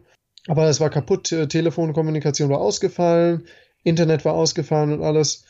Und dann habe ich durch Zufall so das Social-Media-Team von einem befreundeten Bergsteiger getroffen und habe denen einfach das Video gegeben und habe gesagt, hey Leute, falls ihr irgendwie Internet bekommen solltet morgen oder so, dann wäre es cool, wenn ihr es hochladen könntet und wenn nicht, dann nicht, ne? Das war es eigentlich. Wir hatten keine Kommunikationsmöglichkeit. Ich habe das Video bei denen gelassen und bin dann zurück ins Everest Base Camp. Und im Everest Base Camp angekommen, hatte ich diese ganze Videogeschichte schon wieder vergessen. Da hatten wir andere Sorgen. Erst am nächsten Tag, als wir uns vorbereitet haben, das Everest Base Camp zu verlassen, habe ich einen Anruf bekommen und habe Informationen über das Video bekommen. Und da, dass ich den Anruf bekommen habe, das hat eigentlich schon gezeigt, dass irgendwas nicht stimmen kann, dass irgendwas passiert ist. Und da ging es um das Video und dann habe ich gefragt, und wie viel Klicks hat das Video denn? Und dann sagt er so, ja, 4 Millionen oder so, aber wir glauben, dass es noch mehr Klicks geben wird. Das sind ja erst ein paar Stunden hochgeladen. Und da hat es mich schon aus den Socken gehauen, weil ich dachte, ich hatte das Video wirklich, wie gesagt, vergessen. Ich wusste ja nicht mal, ob es hochgeladen worden war. Und ich hätte nie im Leben gerechnet, dass das mehr als ein paar tausend Klicks bekommt. Das hat mich total geschockt, geflasht, keine Ahnung. Das war ganz unvorbereitet. Dann waren es ja, glaube ich, in wenigen Tagen über 20 Millionen Klicks. Mhm. Und gleichzeitig haben diese Klicks aber auch uns irgendwie, wie soll ich sagen, dieses Gefühl, wenn wir uns das Video nochmal angeschaut haben, das war dieses Glücksgefühl, dass wir es geschafft haben, dass wir es überlebt haben.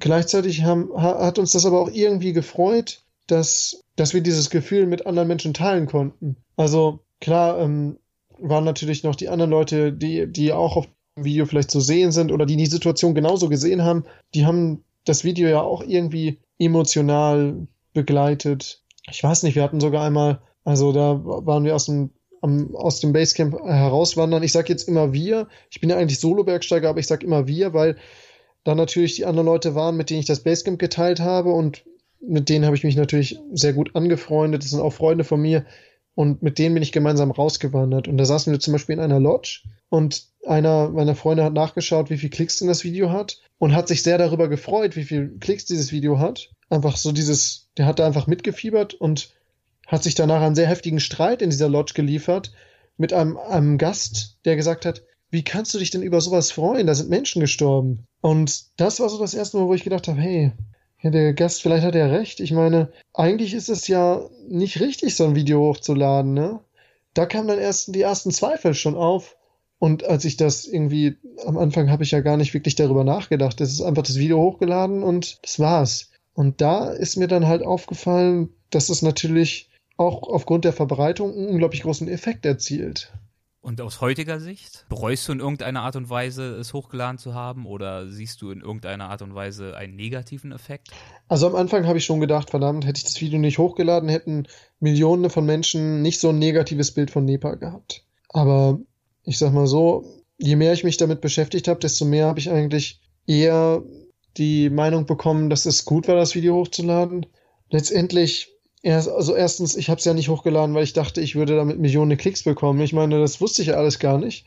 Ich habe es einfach hochgeladen, weil ich diese Nachricht teilen wollte, weil ich das vermitteln wollte. So gesehen, ich würde es wieder hochladen. Und gleichzeitig, nachher hat dieses Video so viele Menschen bewegt, zu spenden und Nepal zu unterstützen und so vielen Menschen auch gezeigt, wie die Lage vor Ort aussieht, dass es auch einen unglaublich positiven Effekt hatte. Also ich würde alles wieder genauso machen. Du hattest ja auch schon vorher einen YouTube-Kanal und verdienst als YouTube-Partner an den Werbeanzeigen mit, die vor deinen Videos eingeblendet werden. Das heißt, viele Klicks können für dich auch zu beträchtlichen Einnahmen führen und bei über 20 Millionen Klicks können es leicht Zehntausende Euro sein. Aber ausgerechnet bei diesem Video mit den vielen Millionen Klicks hat das so ja nicht funktioniert. Also ich glaube, irgendwie hatten wir das mal überschlagen. Wenn das monetarisiert gewesen wäre bei YouTube, hätten das, glaube ich, schon wirklich 30.000 Euro sein können oder so. Das Video wurde so oft als unangemessener Inhalt gemeldet, weil ich so viel Fuck gesagt habe, dass es nicht zur Monetarisierung zugelassen wurde. Ja, Fuck. Wie oft denkst du denn heute noch an diesen Tag zurück? Gerade heute zum Beispiel, ne? Ich werde irgendwie immer mit diesem Tag konfrontiert, ich weiß nicht. Ich denke schon, also es ist seltener, dass ich selbst daran zurückdenke, als dass mich Menschen daran erinnern. Irgendwie hat sich das so in die Köpfe der Menschen gebrannt. Ach, das ist der Typ, der das Lawinenvideo gemacht hat. Das war eigentlich gar nicht das, was ich beabsichtigt habe. Du möchtest ja eigentlich als Bergsteiger wahrgenommen werden und wahrscheinlich nervt es dich mittlerweile auch ein bisschen, darüber immer wieder sprechen zu müssen. Ein bisschen schon, muss ich gestehen. Gleichzeitig ist es aber auch für meine persönliche Entwicklung eine Art Wiedergeburt gewesen und deswegen kommt es eher immer darauf an, wie man darüber spricht, ne? Inwiefern hat denn diese Erfahrung dein Leben und dein Denken beeinflusst? Du hast ja, glaube ich, vorher zum Beispiel den Plan gehabt, Medizin zu studieren und hast diese und auch andere Themen dann nochmal ganz neu betrachtet und auch hinterfragt. Absolut. Ich meine, wenn du wirklich davon überzeugt bist, dass du jetzt sterben wirst in diesem Moment, und das war ich. Ich habe viele bremsliche Situationen erlebt, also keine Ahnung, wenn du da mit deinem Zelt bist und fast in die Gletscherspalte fliegst, ne, dann ist es unglaublich intensiv, aber gleichzeitig dauert das einige Minuten und du denkst, oder ich denke, hey, das hat jetzt ja schon ein paar Minuten angedauert, vielleicht gibt es irgendeine Hintertür, aus der ich noch irgendwie rauskommen kann aus der Situation. Oder das Seil reißt, du fliegst und da denke ich gar nichts mehr, da läuft nicht mal das Leben vor meinem inneren Auge ab oder so, da passiert einfach irgendwas ganz schnell. Aber bei der Situation war das Timing gerade so, dass ich denken konnte, verdammt, ich werde jetzt sterben. Und dadurch ist alles, was danach passiert hat, wie eine Wiedergeburt geworden, ein Bonus. Und das hat mir natürlich erlaubt, zu sehen, was genau ich eigentlich wirklich will. Und in deinem Buch schreibst du ja, dass du nicht zuletzt auch durch dieses Erlebnis erkannt hast, dass du dich vorher so ein bisschen hinter einem Ideal versteckt hast, das als Schutzschild diente, dass du Anerkennung wolltest, aber dass du jetzt diese Kompromisse nicht mehr länger eingehen wolltest. Inwiefern lässt sich das dann konkretisieren? Also inwiefern führt das zu einer konkreten Entscheidung, wie zum Beispiel nicht mehr Medizin studieren zu wollen? Na, sagen wir mal so, ich habe meine Schule, meinen Schulfächer und all den Kram irgendwie darauf ausgelegt, dass ich später mal Medizin studieren möchte. Ich habe mir das so in den Kopf gesetzt, weil das zu dem Zeitpunkt damals irgendwie mir als das Richtige erschien. Und habe immer allen erzählt, ich würde Medizin studieren und. Und ich hatte das Gefühl, dass ich das wirklich will, aber zu dem Zeitpunkt und durch diese Nahtoderfahrung habe ich festgestellt, dass ich vielleicht auch andere Gründe habe, dass ich das machen möchte. Dass es vielleicht auch irgendwie ein sozial anerkannter Beruf ist, dass ich vielleicht einfach auch die Noten habe, die dafür nötig sind und vielleicht meine guten Noten nicht für ein Studienfach mit einem niedrigeren NC verschwenden sollte. Ich habe mir da einfach vielleicht auch so unterbewusste Erwartungen der Gesellschaft einfach angeeignet und mich da irgendwie angepasst. Und letztendlich, das, was ich eigentlich wirklich wollte, war ja Bergsteigen. Medizin hätte ich studiert und hätte mich dann nachher auf Alpinmedizin spezialisiert, hätte so versucht, meinen Weg in die Berge zu finden. Aber eigentlich könnte ich auch direkt in die Berge gehen. Und das ist mir in diesem Moment da einfach klar geworden. Und ein wenig hat sich dein verändertes Denken auch bemerkbar gemacht, als du dann später in Japan unterwegs warst und den Tsurugidake bestiegen hast. Auf welche Weise hat sich diese Besteigung anders angefühlt? Also mein Aufenthalt in Japan, das musst du dir vorstellen, wie so eine Verarbeitung auch von dieser Lawine. Und da habe ich mich auch sehr viel mit dem Zen-Buddhismus beschäftigt und habe mit sehr vielen Menschen darüber gesprochen. Und habe auch versucht, so ein bisschen die japanische Denkweise des Bergsteigens zu verstehen, die ja ganz anders ist als unsere europäische. Ich meine, wir sehen den Berg viel zu häufig als ein Trainingsgerät, auf das wir da hochsteigen, das wir erobern. Im Japanischen ist es so, dass man den Berg selbst nicht erobern kann. Wenn man Glück hat, dann lässt er einen für einen kurzen Moment auf seinem Gipfel stehen. Und wenn es eben nicht so sein sollte und das Wetter schlecht ist oder sonst was passiert, dann will der Berg eben einfach nicht. Dann, wie soll ich sagen, dann ist man vielleicht nicht bereit. Am Ende ist dieser japanische Zugang zu den Bergen mit sehr, sehr viel mehr Demut geprägt, als ich vielleicht damals hatte und als viele Menschen, die vielleicht hier in den Alpen unterwegs sind, haben. Und das hat mich gereizt, diesen neuen Weg und darüber was zu lernen. Das hat mich auch sehr stark geprägt nachher. Mit dem Lhotse wolltest du ja eigentlich, das hast du vorhin schon erzählt, deinen ersten 8000er besteigen. Das hatte nun nicht geklappt. Und im Mai 2016 gelang dir dann aber doch noch, den Annapurna im Himalaya ohne Unterstützung von Sherpas und Sauerstoff zu besteigen. Ich glaube sogar als jüngstem Deutschen überhaupt, richtig? Das ist korrekt. Und der Annapurna ist ja mit 8091 Metern der 10. höchste Berg der Welt. Bei Wikipedia liest man zu ihm: Die Annapurna ist der am seltensten bestiegene 8000er und einer der gefährlichsten. Bis März 2012 hatten nur 190 Bergsteiger den Gipfel erreicht, 61 Bergsteiger fanden den Tod. Bis heute kommt auf weniger als 3 erfolgreiche Besteigungen ein Todesfall. Zitat Ende. Was macht den Annapurna so gefährlich? Naja, also erstmal ist es die Annapurna. Die Annapurna. Okay. Die Annapurna ist eigentlich ein sehr hässlicher Berg, würde ich jetzt mal sagen. Du musst dir vorstellen, dass die Normalroute sich zwischen so Eisblöcken, die in der Wand hängen, so hochschlängelt und eigentlich super lawinengefährdet ist und Eisschlaggefährdet ist. Du gehst da eine Route hoch, wo jederzeit dir irgendwas auf den Kopf fallen kann. Du querst durch eine Rinne durch, wo im halbstündlichen Takt Lawinen durch abgehen. Das ist eine sehr unschöne Geschichte, so gesehen. Und gleichzeitig ist es auch unglaublich schwierig, das Basecamp der Annapurna zu erreichen von der Nordseite. Das ist so schwierig, dass die Sherpas da nicht hinwandern. Sprich, um das Basecamp zu erreichen, mussten wir alles mit Helikoptern einfliegen. Also ein unschöner Berg und dann auch noch mit einer nicht so hohen Überlebenswahrscheinlichkeit. Was hat ihn denn dann für dich so anziehend gemacht, dass du dich sehenden Auges in diese beträchtliche Gefahr begeben wolltest?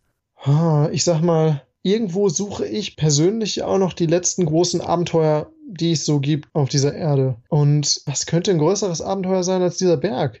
Ich meine, unglaublich abgelegen, sehr selten bestiegen, wenige Besteiger.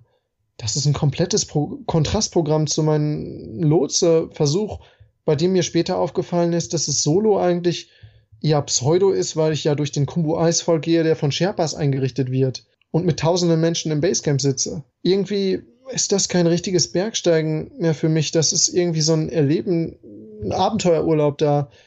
Ich weiß nicht, ich wollte einfach zurück zu diesem richtigen Pioniergedanken. Und an der Annapurna hast du noch eine unglaubliche Wildheit und eine unglaubliche Schönheit der Natur, Abgelegenheit. Wie soll ich sagen, ein echtes Abenteuer. Halt das, was mich auch irgendwo reizt an diesen Sachen. Und der erste Versuch des Aufstiegs ist dann aber gescheitert. Warum? Die Annapurna hat ein unglaublich instabiles Wetter. Und du musst dir vorstellen, dass das Wetter hauptsächlich von Indien kommt und die Annapurna quasi das erste große Hindernis ist. Das heißt, man sieht gar nicht, was vorher da passiert an kleineren Bergen, sondern da die Luft steigt direkt bis auf 8000 Meter hoch dann. Dadurch ist es sehr schwer zu sagen, welche Wetterbedingungen eintreffen werden. Und ich habe dann versucht, beim ersten möglichen Fenster hochzusteigen. Allerdings hatten wir Windgeschwindigkeiten, die viel zu hoch waren. Und es war einfach viel zu kalt, viel zu windig. Und dadurch hat es nicht geklappt. Bin ich auf 7400 Metern umgedreht. Ich bin auch einer der ersten gewesen, die umgedreht sind, weil ich dann einfach gesagt habe, hey, bis hier und nicht weiter. Für mich macht das keinen Sinn. Da ist, wenn ein Gipfel drin wäre, nur mit Erfrierungen oder mit dem Risiko von Erfrierungen drin. Einige sind noch bis auf 7,7 hochgestiegen. Und dann umgedreht. Im Ende haben die mehr Energie verschwendet als ich. Es war also eine gute Entscheidung. Und die Energie hast du ja dann direkt benutzt für den zweiten Versuch. Der war dann erfolgreich. Viele andere Bergprofis mit deutlich mehr Erfahrung sind aber umgekehrt. Du hingegen bist weiter bis auf den Gipfel. War da nicht auch ein bisschen Leichtsinn im Spiel? Oder würdest du sagen, dass du dich da nicht selbst überschätzt hast? Ich glaube, da habe ich mich tatsächlich nicht selbst überschätzt. Zum ersten Mal seit vielen Expeditionen. Bei vielen anderen Projekten habe ich natürlich Sachen gemacht, die aus heutiger Sicht sehr risikoreich waren, die ich aber auch vielleicht einfach geschafft habe, weil ich dieses positive Gefühl hatte, das klappt schon, ne? Weißt du, wenn du denkst, hey, das geht schon irgendwie, dann hast du unglaublich viel Energie dabei, als wenn du die ganze Zeit irgendwie, oh, da könnte irgendwie das passieren und das kann passieren, das hemmt dich eher. Und bei der Annapurna war es tatsächlich so, auch nach dieser Lawinenerfahrung und nach dem Bergsteigen in Japan und der Beschäftigung mit dem Buddhismus, dass mich das Ganze verändert hat und dass ich zum ersten Mal auch gemerkt habe, dass ich psychisch anders ticke auf der Expedition. Früher war ich sehr auf den Gipfel fixiert und wollte halt unbedingt immer den Gipfel erreichen. Auch vielleicht, wenn das Projekt zu groß war. Mir war es wirklich auch wichtig, nachher auf diesem Gipfel zu stehen. Bei der Annapurna war es zum ersten Mal so, dass ich gesagt habe, weißt du, es ist eigentlich schön genug, hier zu sein. Der Gipfel ist ein Bonus. Und dementsprechend habe ich einfach gesagt, okay, hey, du steigst einfach auf, so weit wie du kannst oder magst und dann kannst du jederzeit umdrehen. Dadurch habe ich mir absolut keinen Stress gemacht. Während unten im Basecamp alle gezittert haben, wenn das Wetter mal wieder eine Woche lang schlecht war und wir noch eine Woche gewartet haben, habe ich gesagt, hey, wenn das Wetter schlecht ist, dann ist es halt schlecht, dann gehe ich nach Hause ohne den Gipfel. Und so gesehen war ich viel entspannter, weniger gestresst und hatte auch viel mehr Ressourcen, mentale, aber auch physische Ressourcen. Und ganz oben beim Gipfelgang, da habe ich, bis ich wirklich kurz unterm Gipfel stand, nicht daran geglaubt, dass ich ihn erreichen würde. Ich habe die Option in Betracht gezogen, dass ich jederzeit einfach umdrehe und wieder gehen kann. Dadurch musst du dir vorstellen, ist eigentlich jeder Schritt ein Ruhepunkt gewesen, weil ich an jedem Schritt hätte anhalten können und umdrehen können. Und das hat mir so viel Sicherheit gegeben, dass ich eigentlich theoretisch gesehen ganz locker da hochgestiegen bin. Also im Anführungszeichen so locker, dass ich noch unterhalb des Gipfels eine Runde Schach gespielt habe. Ja, genau, du hast da versucht, ins Guinness-Buch der Rekorde zu kommen mit dem höchsten Schachspiel der Welt. Hast du es damit eigentlich geschafft ins Guinness-Buch? Ich habe jetzt vor ein paar Wochen eine Nachricht von Guinness World Records bekommen, der Rekord wurde nicht anerkannt. Warum? Oder erzähl zuerst mal, was war die Aktion? Also, wir haben im Basecamp unglaublich viel Schach gespielt, einfach weil wir auf gutes Wetter gewartet haben. Das liegt daran, dass das Wetter halt sehr instabil ist. Ich war insgesamt mit allem drum und dran 3 Monate unterwegs, ne? Davon 2 Monate, glaube ich, an der Annapurna. Und irgendwann haben wir uns gesagt, boah, weißt du was? Das wäre doch mal ein super Gag, ne? Wenn wir unterhalb des Gipfels von der Annapurna eine Runde Schach spielen, ne? Habe ich mit meinem Schachpartner, den Nadav aus Israel, gesagt. Der hat natürlich einen ganz anderen Besteigungsstil, der hat Sherpas, der hat Sauerstoff. Das heißt, da wäre auch noch gar nicht sicher, ob wir uns treffen, aber wir haben gesagt, falls wir uns treffen sollten, dann setzen wir uns hin und spielen eine Runde Schach. Weißt du, auf so einer Expedition musst du halt auch Spaß haben, ne? Es geht nicht immer nur ganz seriös hier, wir machen hier, was weiß ich, ganz militärisch, Gipfelangriff oder so, sondern musst du auch ein bisschen Dönnekiss machen, ne? Also haben wir uns gedacht, ja, wäre ein geiler Gag, ne? Machen wir. Und dann bin ich aufgestiegen, ich war natürlich deutlich langsamer ohne Sauerstoff und hab den Nadav getroffen, als er gerade vom Gipfel runterkam. Und ich so, hey Nadav, was ist mit Schach? Und er so, nee, ja, mein iPhone ist leer und so. Ich so, hey, kein Problem, ich hatte eine Powerbank dabei, mein iPhone ist aufgeladen. Hier, komm, Runde Schach. Ja, okay, hingesetzt, haben wir eine Runde Schach gespielt. Bei welchen Temperaturen? Boah, das ist schwer einzuschätzen. Du hast da oben eine unglaublich hohe UV-Strahlung, weil wenig Atmosphäre filtert. Und es war gerade nicht sehr windig. Es war so warm, dass ich sogar ohne Handschuh spielen konnte für ein paar Minuten. Weil mit Handschuh konnte ich mein iPhone sehr schlecht bedienen. Also es war okay und ich hatte natürlich noch Wärmepads innerhalb von meinem Downanzug, von noch der Dunkelheitsphase. Also ich glaube, dass es wirklich sehr warm war, keine Ahnung. Ein 2-stelliger Minusbereich, keine Ahnung, schwer zu sagen, aber es war okay. Wer gewonnen hat, frage ich nicht, denn das verrätst du nicht, das weiß ich schon, das Gentleman's Agreement. Absolut. Aber woran ist es jetzt beim Guinness-Buch gescheitert? Nicht, dass das so wahnsinnig wichtig wäre, die Aktion, die kann euch keiner nehmen. Ich wollte gerade sagen, also eigentlich ist es mir egal, was das Guinness-Buch dazu sagt, weil wir haben da oben Schach gespielt, wir haben ein Video davon, es war für uns, es war so ein Gag, weißt du, es hat Spaß gemacht. Das Guinness-Buch der Rekorde hat dazu gesagt, dass der Rekord eines Brettspieles, egal, in diesem Fall, dass es eine App ist egal, nur dann geknackt werden kann, wenn man dieses Brettspiel mindestens 1 Stunde lang spielt. Ja, und eine Stunde spiele ich natürlich nicht da oben auf 8000 Meter Schach, also ich bin ja auch nicht, also so verrückt bin ich dann auch nicht. Du hast dieses Jahr auch dein erstes Buch veröffentlicht, wir haben es schon mehrfach angesprochen, es heißt Ich oben allein, vom Überleben eines jungen Solo-Bergsteigers. Was war für dich der ausschlaggebende Punkt, dieses Buch schreiben zu wollen? Also ursprünglich wollte ich dieses Buch gar nicht schreiben. Ich war mal wieder zu irgendeinem Interview unterwegs und habe eine Geschichte erzählt und dann sagt der Moderator so zu mir, hey Jost, weißt du was, das sind so coole Geschichten, schreib doch mal ein Buch. Und ich so, aber guck mal, ich habe noch keinen 8000er bestiegen, ich habe ja eigentlich bergsteirisch gar nichts geleistet, warum soll ich denn jetzt ein Buch schreiben? Und er so, weißt du was, schreib einfach ein Buch, du kannst immer noch ein zweites schreiben.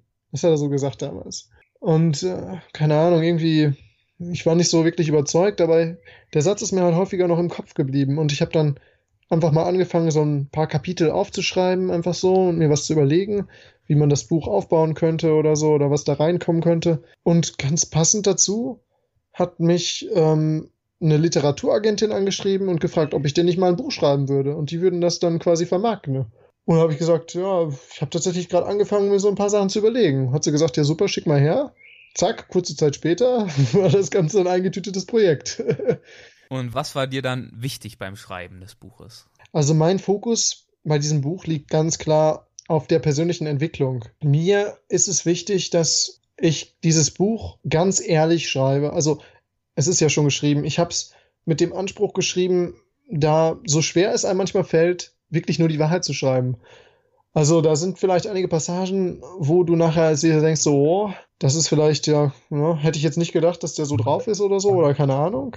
Aber hey, so dachte ich halt damals. Und wenn damals meine Motivation war, das zu machen, weil ich denke, dass ich unbedingt berühmt sein möchte, dann schreibe ich das genauso in das Buch rein. Und das war mir wichtig, ganz unverfälscht die Wahrheit zu schreiben, um letztendlich vielleicht auch dem Leser zu ermöglichen, aus meinen Fehlern zu lernen, ohne die Fehler selber machen zu müssen. Ja, es ist ein sehr schönes Buch geworden. Ich habe es gelesen und es ist eine sehr schöne Mischung aus einer abenteuerlichen Komponente, wo man wirklich auch mitfiebern kann, auch nicht nur mit der Gefahr, sondern auch einfach, inwiefern du jeweils deine Ziele erreichst, aber indem man auch wirklich einen interessanten Einblick in deine Gedankenwelt, in den jeweiligen Situationen und Lebensphasen bekommt. Ja, manchmal ist es schon erschreckend, was man da so denkt in solchen Situationen.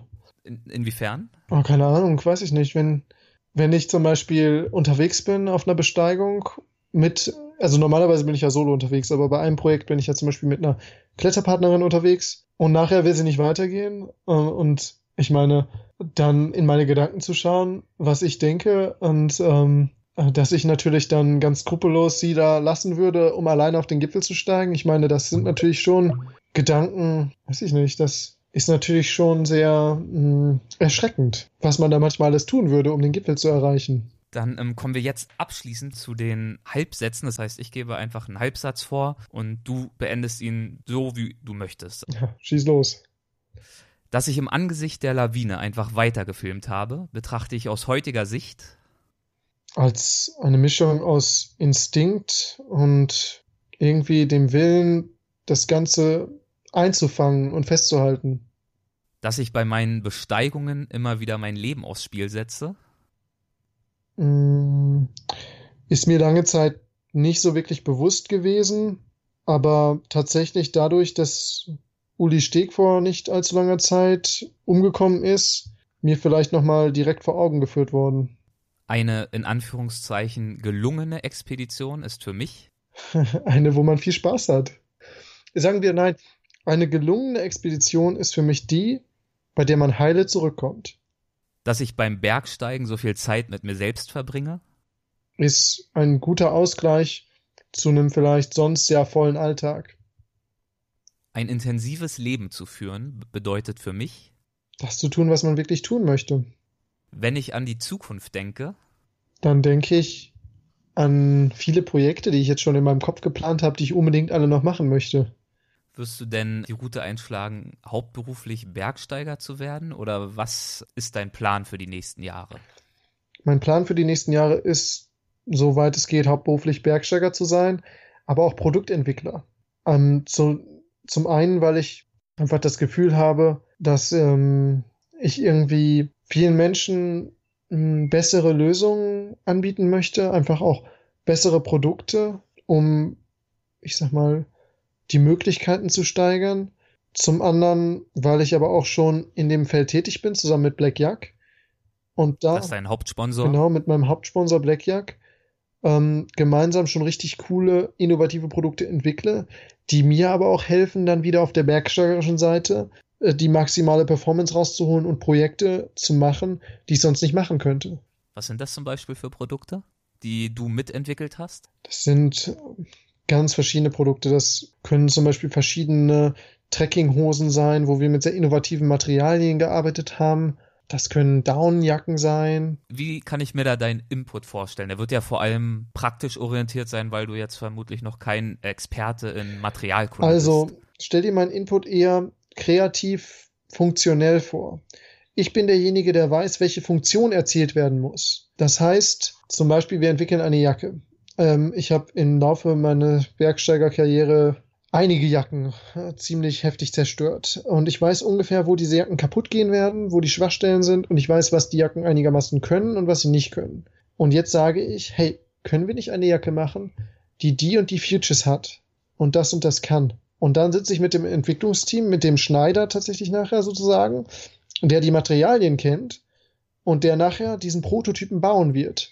Der allerdings selbst nicht in diesen Bergen so unterwegs ist, dass er die Funktion kennt, und gleichzeitig habe ich auch noch kreativen Input in die Richtung, dass ich bestimmte Elemente als wichtig erachte, bestimmte mögliche Konstruktionen etc. Ich habe quasi nur ein Grundwissen über Materialien, weiß aber sehr viel darüber, was nachher geleistet werden muss. Vielleicht habe ich auch Ansprüche, die so von keinem anderen Produkt befriedigt werden können.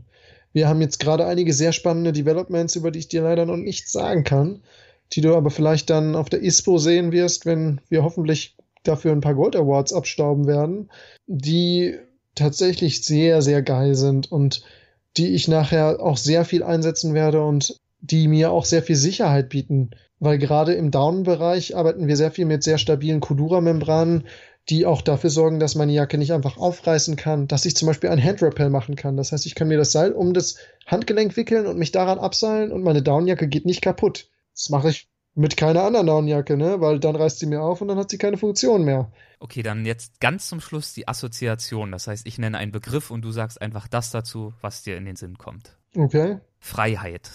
Boah. Einfach das zu tun, was man tun möchte. Luzide Träume. Freiheit. Inwiefern? Du kannst alles tun, was du tun möchtest.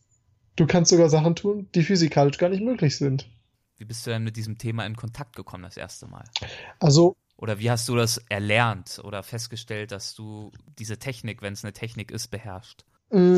Ursprünglich habe ich einfach manchmal luzide geträumt, also Träume gehabt, in denen ich mir darüber bewusst war, dass es ein Traum ist. Und man hat es einfach ganz normal irgendwie so gehabt. Und irgendwann hat ein Freund von mir erzählt, dass er ein Buch darüber gelesen hat und hat mir erzählt, dass er das anfängt zu kontrollieren und dass er ein Traumtagebuch schreibt und so. Es hat mich unglaublich fasziniert. Da habe ich mir 5 Bücher aus der Bibliothek ausgeliehen darüber, habe die durchgelesen und habe angefangen, mir die Techniken beizubringen. Es ist einfach ganz simpel. Also du fängst an, ein Traumtagebuch zu schreiben. Durch das Schreiben des Traumtagebuchs träumst du automatisch mehr, weil du morgens immer automatisch die Trauminhalte abrufst.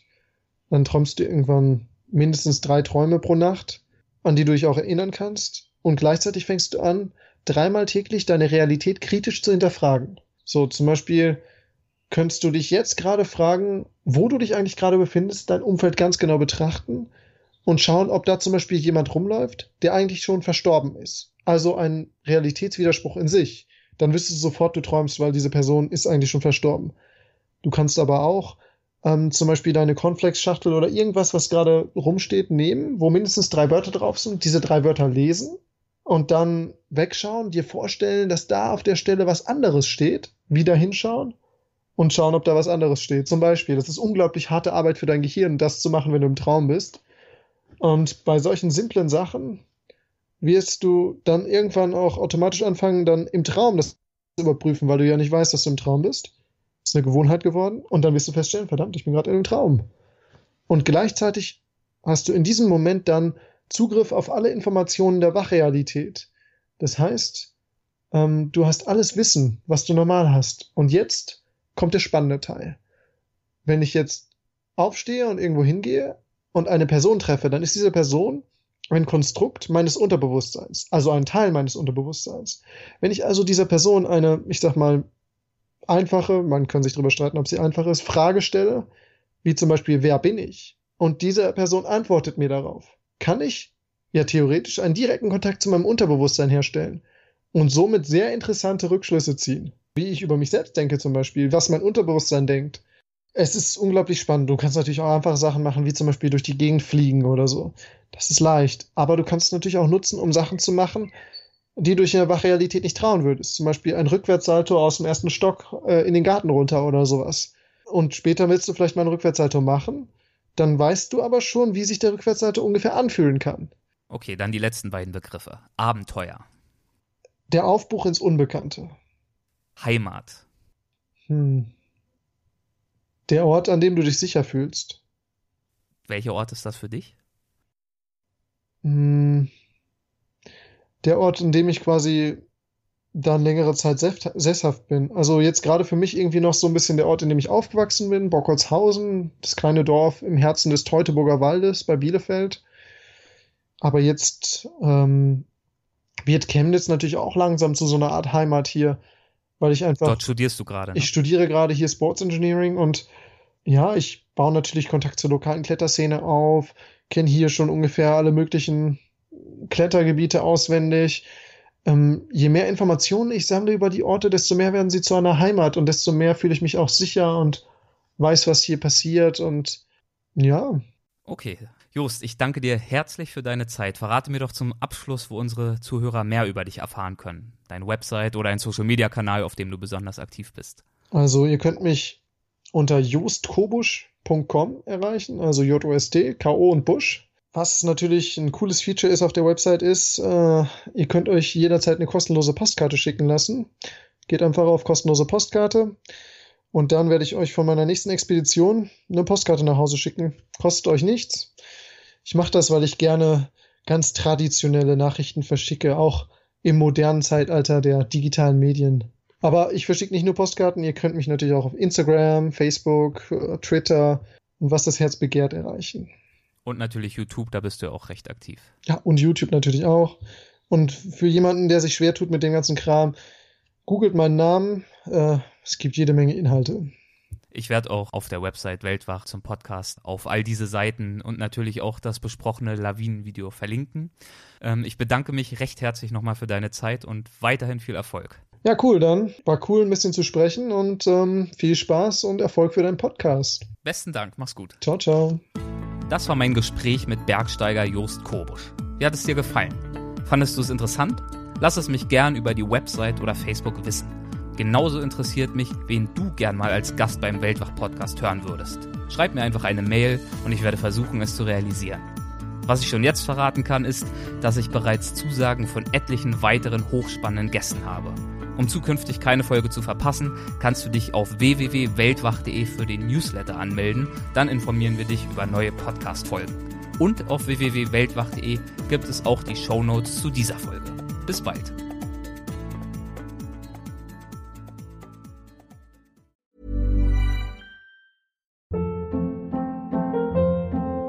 Hold up. What was that? Boring. No flavor. That was as bad as those leftovers you ate all week. Keke Palmer here. And it's time to say hello to something fresh and guilt-free. HelloFresh. Jazz up dinner with pecan-crusted chicken or garlic butter shrimp scampi. Now that's music to my mouth. HelloFresh. Let's get this dinner party started. Discover all the delicious possibilities at HelloFresh.com.